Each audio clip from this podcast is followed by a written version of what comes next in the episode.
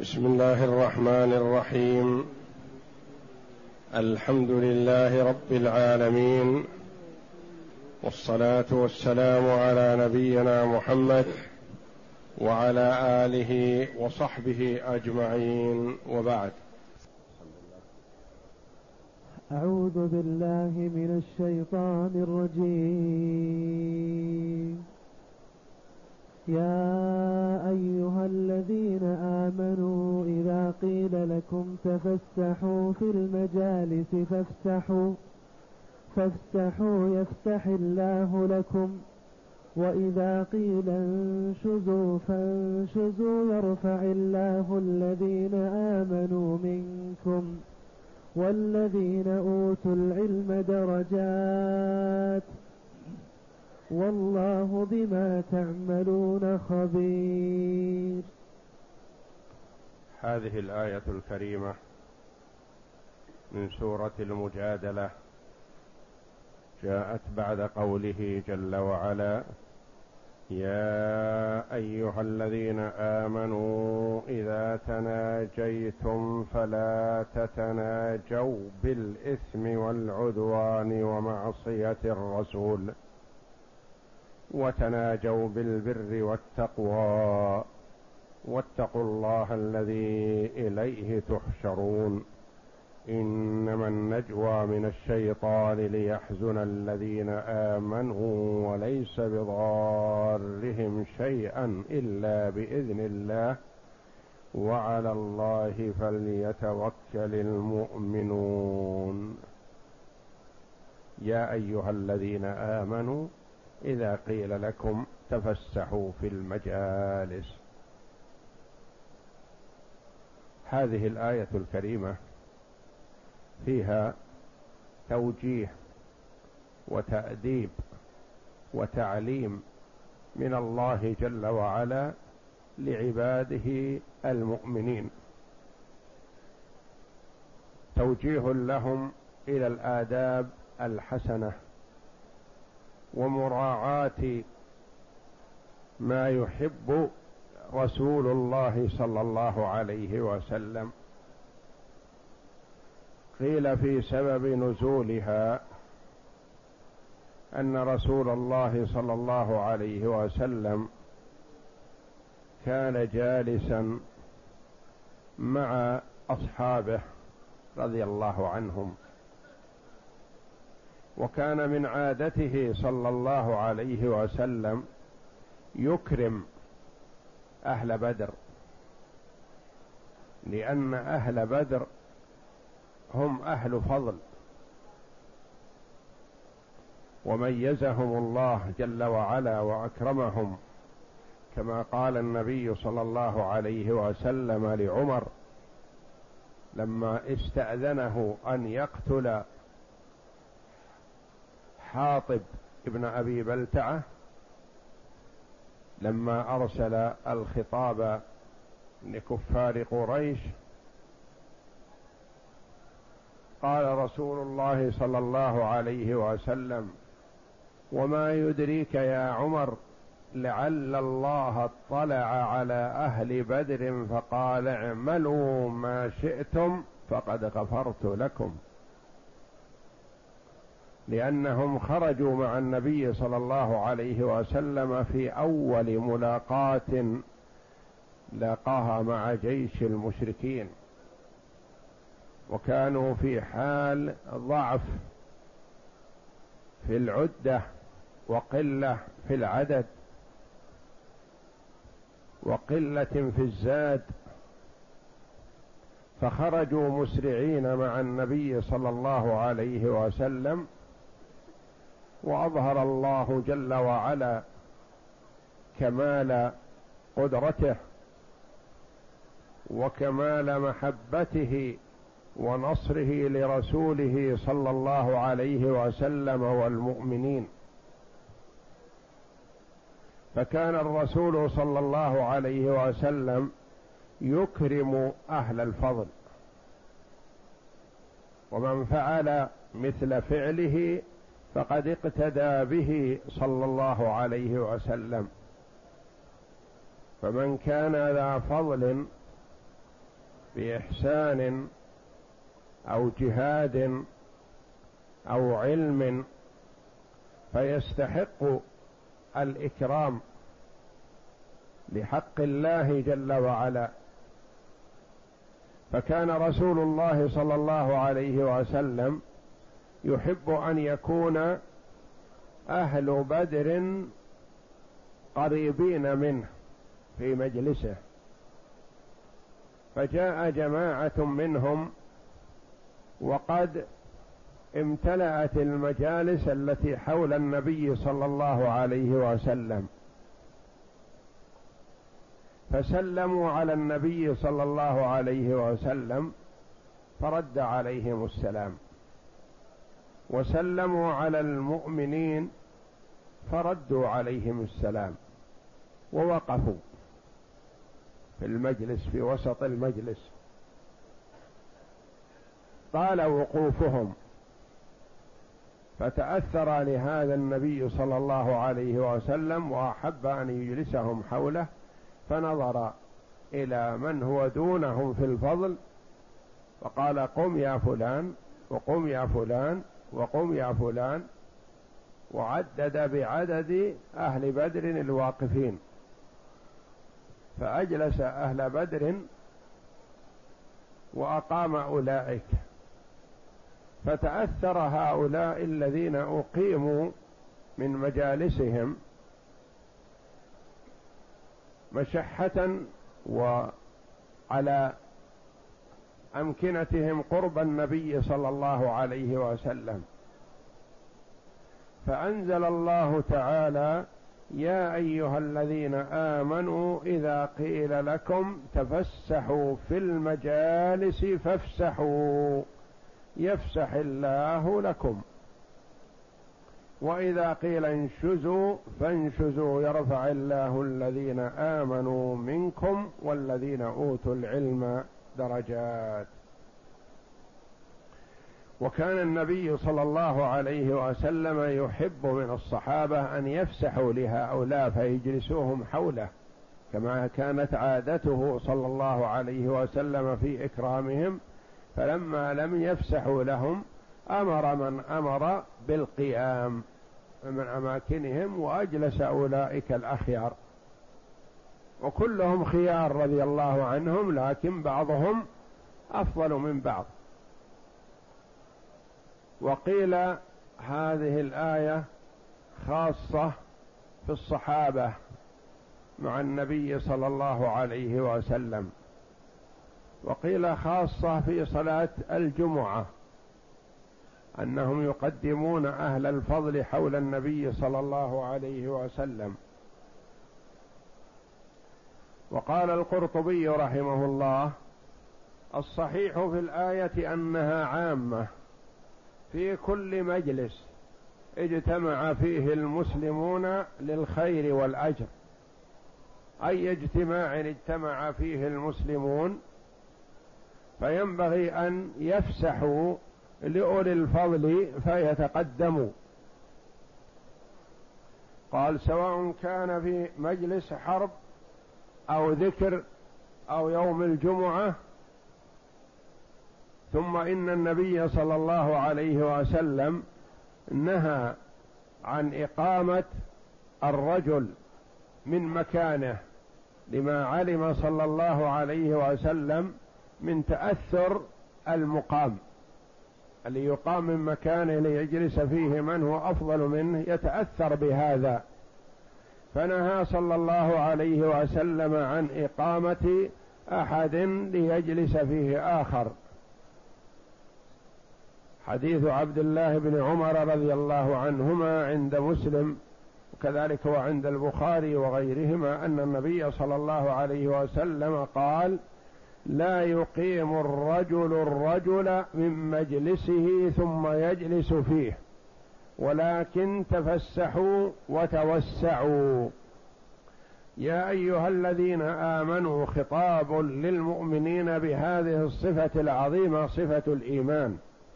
إذا قيل لكم تفسحوا في المجالس والتفسح التوسع يعني اجعل مكان بينك وبين الذي بجوارك ليجلس فيه آخر.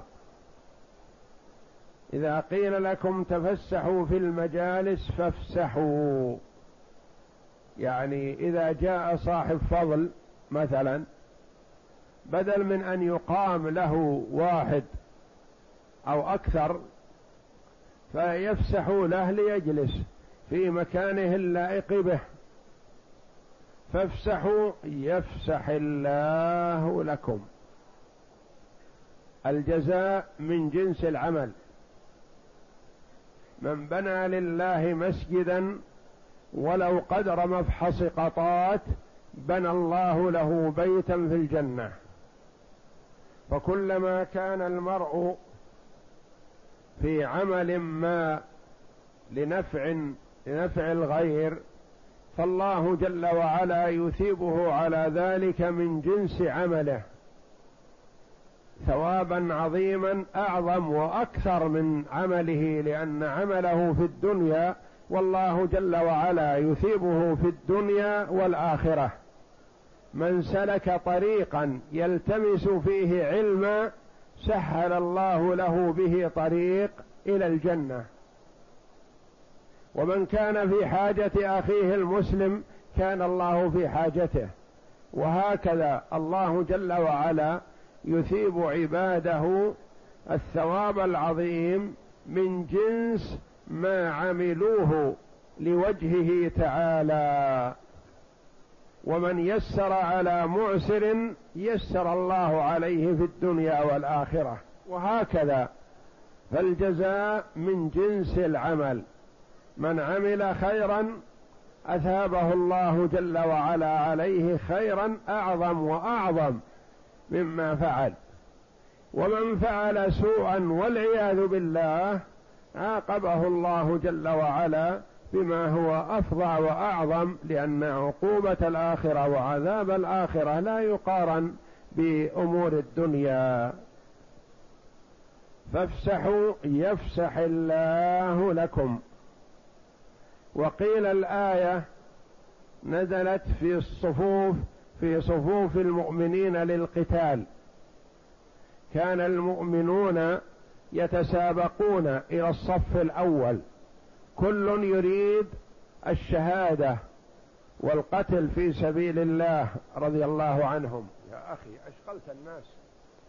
كان الصحابة رضي الله عنهم مع النبي صلى الله عليه وسلم يتسابقون ويتنافسون على الصف الأول للقتال في سبيل الله. كل يريد أن يكون أول لينال الشهادة وليبلي البلاء الحسن في وجه الأعداء.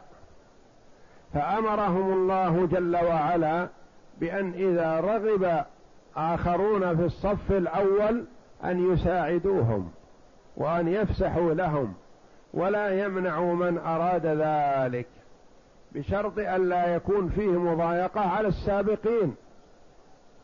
أما أن يفعل هو شيئا لمصلحته مع إضراره بالآخرين كما يفعل بعض الناس الآن في الصف الأول والذي يليه حينما تتراص الصفوف يأتي أناس متأخرون فيضايقون المتقدمين. هذا فيه إساءة وأذى وهو لا يستحق لأنه ما كان متقدم. لو تقدم لنال المكان المناسب لكن يتأخر ثم يريد الأماكن المتقدمة والصفوف الأول لا.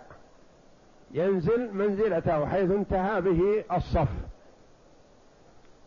وعرفنا قول القرطبي رحمه الله بأن الصحيح أن الآية عامة في كل أمر يتنافس فيه المتنافسون سبقا إلى الخير. أنه ينبغي أن يتعاونوا ويفسح بعضهم لبعض. فافسحوا يفسح الله لكم والفسحة التوسعة. يعني إذا وسعتم لأخيكم وسع الله لكم فيما تحبون. وسع الله لكم في دنياكم وسع الله عليكم في آخرتكم وسع الله عليكم في أرزاقكم وسع الله عليكم في قبوركم وهكذا في جميع الأماكن التي ترجى وتؤمل وتحب فيها الفسحة. إذا قيل لكم تفسحوا في المجالس في قراءتان في المجالس وفي المجلس فافسحوا يفسح الله لكم. يفسح الله لكم جواب الشرط. وإذا قيل انشزوا فانشزوا يرفع الله الذين آمنوا منكم. وإذا قيل انشزوا فانشزوا. النشز القيام والخروج. والمكان البين. ويطلق على البعد. قال امرأة ناشز يعني بعيدة عن زوجها. تركته وذهبت. فالنشز القيام والبعد والعلو واللاتي تخافون نشوزهن. وإن امرأة خافت من بعلها نشوزا يعني إذا خافت أن يترفع عليها أو يطلقها. وإذا قيل انشزوا فانشزوا يرفع الله الذين آمنوا منكم. انشزوا فيها قراءتان. انشزوا بكسر الشين وبضم الشين في الكلمتين. وإذا قيل انشزوا فانشزوا.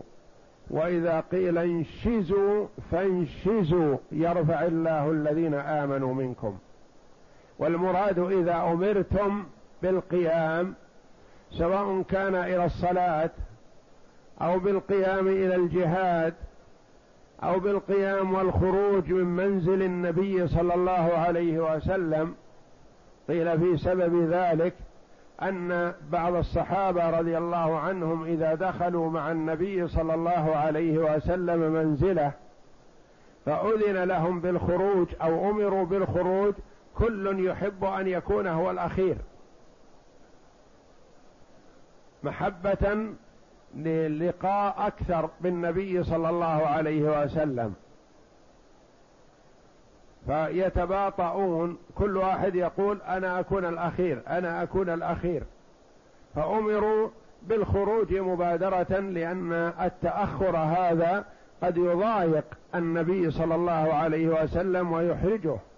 قد يكون له حاجة فلا يحب أن ينصرف إليها حتى يخرج من عنده في منزله عليه الصلاة والسلام. فانشزوا يرفع الله الذين آمنوا منكم. هذا ثواب المبادرة بهذا.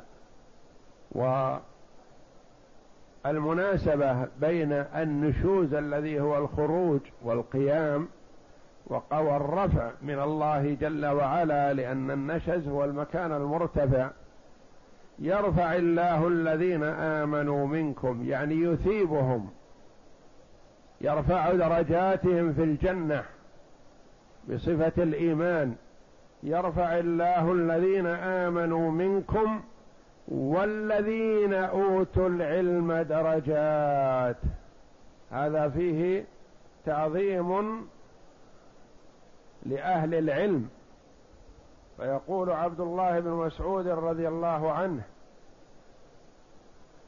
ما خص الله العلماء في شيء من القرآن كما خصهم في هذه الآية وعنه أنه كان إذا قرأها يقول يا أيها الناس افهموا هذه الآية لترغبكم في العلم. فالعلم منزلة عظيمة عند الله جل وعلا وعند رسوله صلى الله عليه وسلم وعند العقلاء. ولهذا قال بعض الناس يكفي العلم شرفا أن يدعيه من يجهله. يعني كل يحرص أن يكون من أهله. والله جل وعلا أثنى على العلماء وامتدحهم في كتابه العزيز ووصفهم بأنهم أكثر الناس خشية لله جل وعلا. إنما يخشى الله من عباده العلماء وذلك لما استودعهم الله جل وعلا من العلم والبصيرة والحكمة. فهم يخشون الله جل وعلا أكثر من غيرهم. ولهذا ورد من كان بالله أعرف كان منه أخوف. يعني كلما عرف المرء قدر الله جل وعلا وحق الله سبحانه وتعالى صار منه أخوف وصار يراقبه أكثر لأنه أدرك بعقله وعلمه إدراك الله جل وعلا لدقائق الأمور وخفاياها. فهو يراقب الله جل وعلا في كل أحواله. بينما الجاهل يظن أنه إذا استخفى عن الناس وخفي عنهم خفي على الله والله جل وعلا لا تخفى عليه خافية. وكما قال تعالى ولقد خلقنا الإنسان ونعلم ما توسوس به نفسه ونحن أقرب إليه من حبل الوريد ما يكون من نجوى ثلاثة إلا هو رابعهم ولا خمسة إلا هو سادسهم ولا أدنى من ذلك ولا أكثر إلا هو معهم أينما كانوا. يرفع الله الذين آمنوا منكم بطاعتهم لله جل وعلا وطاعتهم لرسوله صلى الله عليه وسلم ومسارعتهم في الامتثال. لأن المؤمن يسارع إذا سمع أمر الله جل وعلا سارع في الامتثال. وإذا سمع نهي الله جل وعلا سارع في الانتهاء. وكما قال الله جل وعلا وما كان لمؤمن ولا مؤمنة إذا قضى الله ورسوله أمرا أن يكون لهم الخيرة من أمرهم. يسارعون. ما ينظر هل في هذا مصلحة له أو لا. أمر الله مقدم على كل شيء وعلى ما تهواه نفسه وتميل إليه. يرفع الله الذين آمنوا منكم والذين أوتوا العلم. أعطاهم الله جل وعلا العلم يرفعهم درجات في الدار الآخرة كما يرفع مكانتهم في الدنيا. فالناس تحبهم لأنهم يعلمون الناس الخير ويعلمون الناس ما يحبه الله جل وعلا فيفعلونه. وهم أهل العلم حقيقة هم المسارعون إلى الامتثال والمنتهون عن ما نهى الله عنه. يعني يفعلون يأمرون بالشيء ويسارعون إليه. وينهون عن الشيء وينتهون عنه. أما من كان بخلاف ذلك فالعياذ بالله يكون علمه وبال عليه ويكون حجة عليه ولا يقربه من الله جل وعلا كما ورد أن من الثلاثة الذين هم أول من تسعر بهم النار عالم لم يعمل بعلمه. يرفع الله الذين آمنوا منكم والذين أوتوا العلم درجات والله بما تعملون خبير.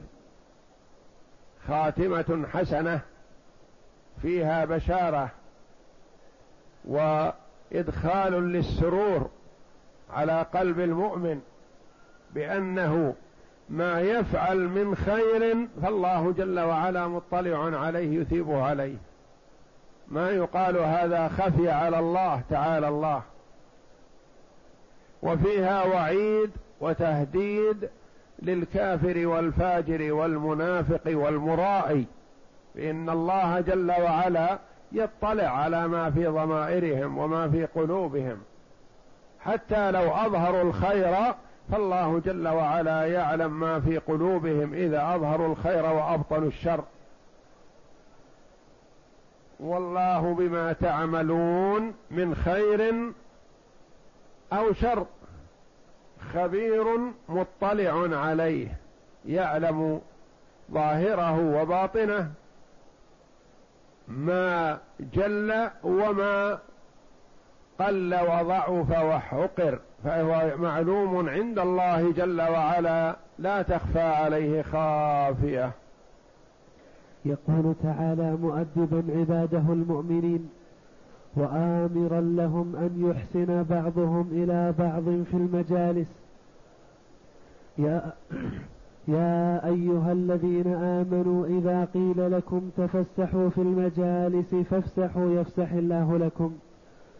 وذلك أن الجزاء من جنس العمل كما جاء في الحديث الصحيح من بنى لله مسجدا بنى الله له بيتا في الجنة وفي الحديث الآخر ومن يسر على معسر يسر الله عليه في الدنيا والآخرة. يعني الجزاء من جنس العمل. نعم. والله في عون العبد ما كان العبد في عون أخيه. إذا أشغل المرء نفسه في عون أخيه ومساعدة أخيه فالله جل وعلا يكون في عونه. يروى عن بعض السلف أنه إذا أهمه أمر من الأمور وعجز عن قضائه بحث عن محتاج ليساعده في حاجته ويترك حاجته هذا ليقضيها الله جل وعلا له. عندهم الإيمان بوعد الله جل وعلا. من كان في حاجة أخيه كان الله في حاجته والله في عون العبد ما كان العبد في عون أخيه. وكان يترك حاجته التي تهمه ويبحث عن محتاج عاجز عن قضاء حاجته فيساعده فيها. فتقضى حاجته بإذن الله لأنه آمن بوعد بوعد الله جل وعلا ووعد رسوله صلى الله عليه وسلم فيتحقق له ما أمله. والله جل وعلا يقول أنا عند ظن عبدي بي فإن ظن بي خيرا فله. فالمرء الذي يحسن الظن بربه جل وعلا يثيبه الله جل وعلا ويحقق له ما أراد. نعم. ولهذا قال تعالى فافسحوا يفسح الله لكم. قال قتادة نزلت هذه الآية في مجالس الذكر وذلك أنهم كانوا إذا رأوا أحدا مقبلا ظنوا بمجالسهم عند رسول الله صلى الله عليه وسلم فأمرهم الله تعالى أن يفسح بعضهم لبعض. ظنوا بها يعني شحوا بها. ما يحب يكون بينه وبين النبي صلى الله عليه وسلم واحد مثلا؟ ما يحب أن يكون بينه وبين النبي اثنين أو ثلاثة. فهم لمحبتهم للنبي صلى الله عليه وسلم ورغبتهم في القرب منه ورغبة في أن يسمعوا كل ما يقول ويستفيدوا من ذلك يشحون بمجالسهم وحق لهم ذلك رضي الله عنهم. نعم. وقال مقاتل بن حيان أنزلت هذه الآية يوم الجمعة وكان رسول الله صلى الله عليه وسلم يومئذ في الصفة وفي المكان ضيق. الصفة هي مكان ملاصق للمسجد النبوي يأوي إليها من لا مأوى له من لا أهل له ولا دار فيأوي إليها ويقيمون فيها ويطعمون مما يرسل لهم النبي صلى الله عليه وسلم أو مما يعطيهم إخوانهم المسلمون أهل اليسار. فهي مأوى مجمع للفقراء الصحابة رضي الله عنهم. ليكونوا قريب من النبي صلى الله عليه وسلم فيسمعوا أحاديثه. نعم. وكان يكرم أهل بدر من المهاجرين والأنصار. فجاء ناس من أهل بدر وقد سبقوا إلى المجالس فقاموا حيال رسول الله صلى الله عليه وسلم فقالوا السلام أيها النبي ورحمة ثم سلموا على القوم بعد ذلك فردوا عليهم فقاموا على أرجلهم ينتظرون أن يوسع لهم. فعرف النبي صلى الله عليه وسلم ما يحل له ما يحملهم على القيام فلم يفسح لهم. فشق ذلك على النبي صلى الله عليه وسلم فقال لمن حوله من المهاجرين والأنصار من غير أهل بدر قم يا فلان وأنت يا فلان فلم يزل يقيم بعده النفر. فلم يزل يقيم بعده النفر بعددهم. الذين هم قيام بين يديه من المهاجرين والأنصار أهل بدر. فشق ذلك على أن فشق ذلك على من أقيم من مجلسه. وعرف النبي صلى الله عليه وسلم الكراهة في وجوههم. فقال المنافقون ألستم تزعمون أن صاحبكم هذا يعدل بين الناس؟ والله ما رأيناه قبل عدل على هؤلاء. إن إن وهذا من عدله صلى الله عليه وسلم تقريب أهل الفضل. من عدله صلى الله عليه وسلم وحكمته لأن هؤلاء لهم فضل. ومن كان له فضل ليس كمن دونه. وتفضيله صلى الله عليه وسلم لا يفضل أهل الأموال أو أهل الجاه وإنما يفضل من له بلاء حسن في الإسلام رضي الله عنهم. وهو لا يفضلهم لنسبهم ولا يفضلهم لأموالهم ولا يفضلهم لأولادهم وإنما يفضلهم لما قدموا للإسلام والمسلمين من عمل جليل. فهذا من عدله وحكمته صلى الله عليه وسلم أن يقدم من يستحق التقديم.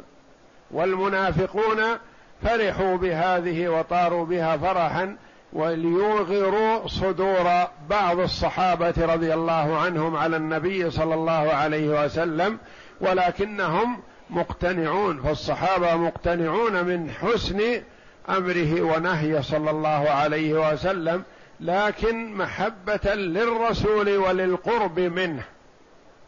إن قوما أخذوا مجالسهم وأحبوا القرب من نبيهم فأقامهم وأجلس من أبطأ. فبلغنا أن رسول الله صلى الله عليه وسلم قال رحم الله رجالا رحم الله رجلا يفسح لأخيه فجعلوا يقومون بعد ذلك فيفسح القوم لإخوانهم ونزلت هذه الآية وقد اختلف الفقهاء في جواز القيام للوارد إذا جاء على أقوال فمنهم القيام للقادم وذلك أن النبي صلى الله عليه وسلم قال للصحابة للأنصار رضي الله عنهم لما أقبل سعد بن معاذ رضي الله عنه على الحمار من أجل أن يحكم في بني قريظة رضي الله عنه وأرضاه. قال عليه الصلاة والسلام لمن حوله من الأنصار قوموا لسيدكم. وقال صلى الله عليه وسلم في حديث آخر من أحب أن يتمثل له الناس قياما فليتبوأ مقعده من النار. فبعض العلماء أخذ بالحديث الأول الذي هو حسن القيام وبعض العلماء أخذ بعدم القيام بالحديث الآخر وبعض العلماء جمع بينهما كما سيأتي. نعم. وقد اختلف الفقهاء في جواز القيام للوارد إذا جاء على أقوال. فمنهم من رخص في ذلك محتجا بحديث قوموا إلى سيدكم ومنهم من منع ذلك محتجا بحديث من أحب أن يتمثل له الرجال قياما فليتبوأ مقعده من النار ومنهم من فصل فقال يجوز عند القدوم من سفر وللحاكم في محل ولايته كما دل عليه قصة سعد بن معاذ. يعني إذا كان القيام لحاجة لمصلحة إما أنه يحتاج إلى مساعدة في النزول وإما لإظهار فضله. إذا كان حاكم في ولايته فيظهر فضله لأن إظهار فضل الحاكم من أجل تقوية حكمه والاهتمام به. فإذا كان القيام فيه مصلحة فهو حسن وإذا كان فيه خلاف ذلك بأن كان فيه مضرة على الشخص إما أن يشعر بشيء من الكبر والغطرسة والتكبر على الناس فلا يجوز مثل هذا فيكون متوعد بالوعيد المذكور في الحديث الآخر نعم. كما دل عليه قصة سعد بن معاذ فإنه لما استقدمه النبي صلى الله عليه وسلم حاكما في بني قريظة فرآه مقبلا قال للمسلمين قوموا إلى سيدكم وما ذاك إلا ليكون أنفذ لحكمه والله أعلم. فأما اتخاذه دينا فإنه من شعار العجم. وقد جاء في السنن أنه لم يكن شخص أحب إليهم من رسول الله صلى الله عليه وسلم. وكان إذا جاء لا يقومون له لما يعلمون من كراهة ذلك. ومما يدخل في هذا ما ذكره الفقهاء رحمه الله كأن يقدم الرجل رجلا يأخذ له مكانا في الصف الأول يوم الجمعة لحاجة فإذا جاء قام ذلك الرجل كأن يكون ابنه أو غلامه أو أجيره أو نحو ذلك يقوم فيجلس الرجل الكبير في هذا هذا أجازه كثير من العلماء لأنه يتقدم شخص يحل في هذا المكان بخلاف ما إذا قدم سجادة أو فراش يحجز فيه مكان في الصف الأول فهذا لا يخلو. إن كان داخل المسجد فله حق في هذا لأنه تقدم إلى المسجد وحجز في الصف الأول وذهب لحاجته داخل المسجد كأن يكون لحلقة من حلق العلم أو في المسجد الحرام مثلا ذهب للطواف أو نحو ذلك فهذا جائز لأنه احتجز مكانا له فيه حق. بخلاف ما إذا احتجز مكانا وخرج أو أرسل من مثلا من يضع السجادة وخرج فهذا لا يجوز لأن هذا احتجاز لا يحل له. ومن يأتي قبله أحق منه في هذا المكان. وفي الحديث المروي في السنن أن رسول الله صلى الله عليه وسلم كان يجلس حيث انتهى به المجلس ولكن حيث يجلس يكون صدر ذلك المجلس.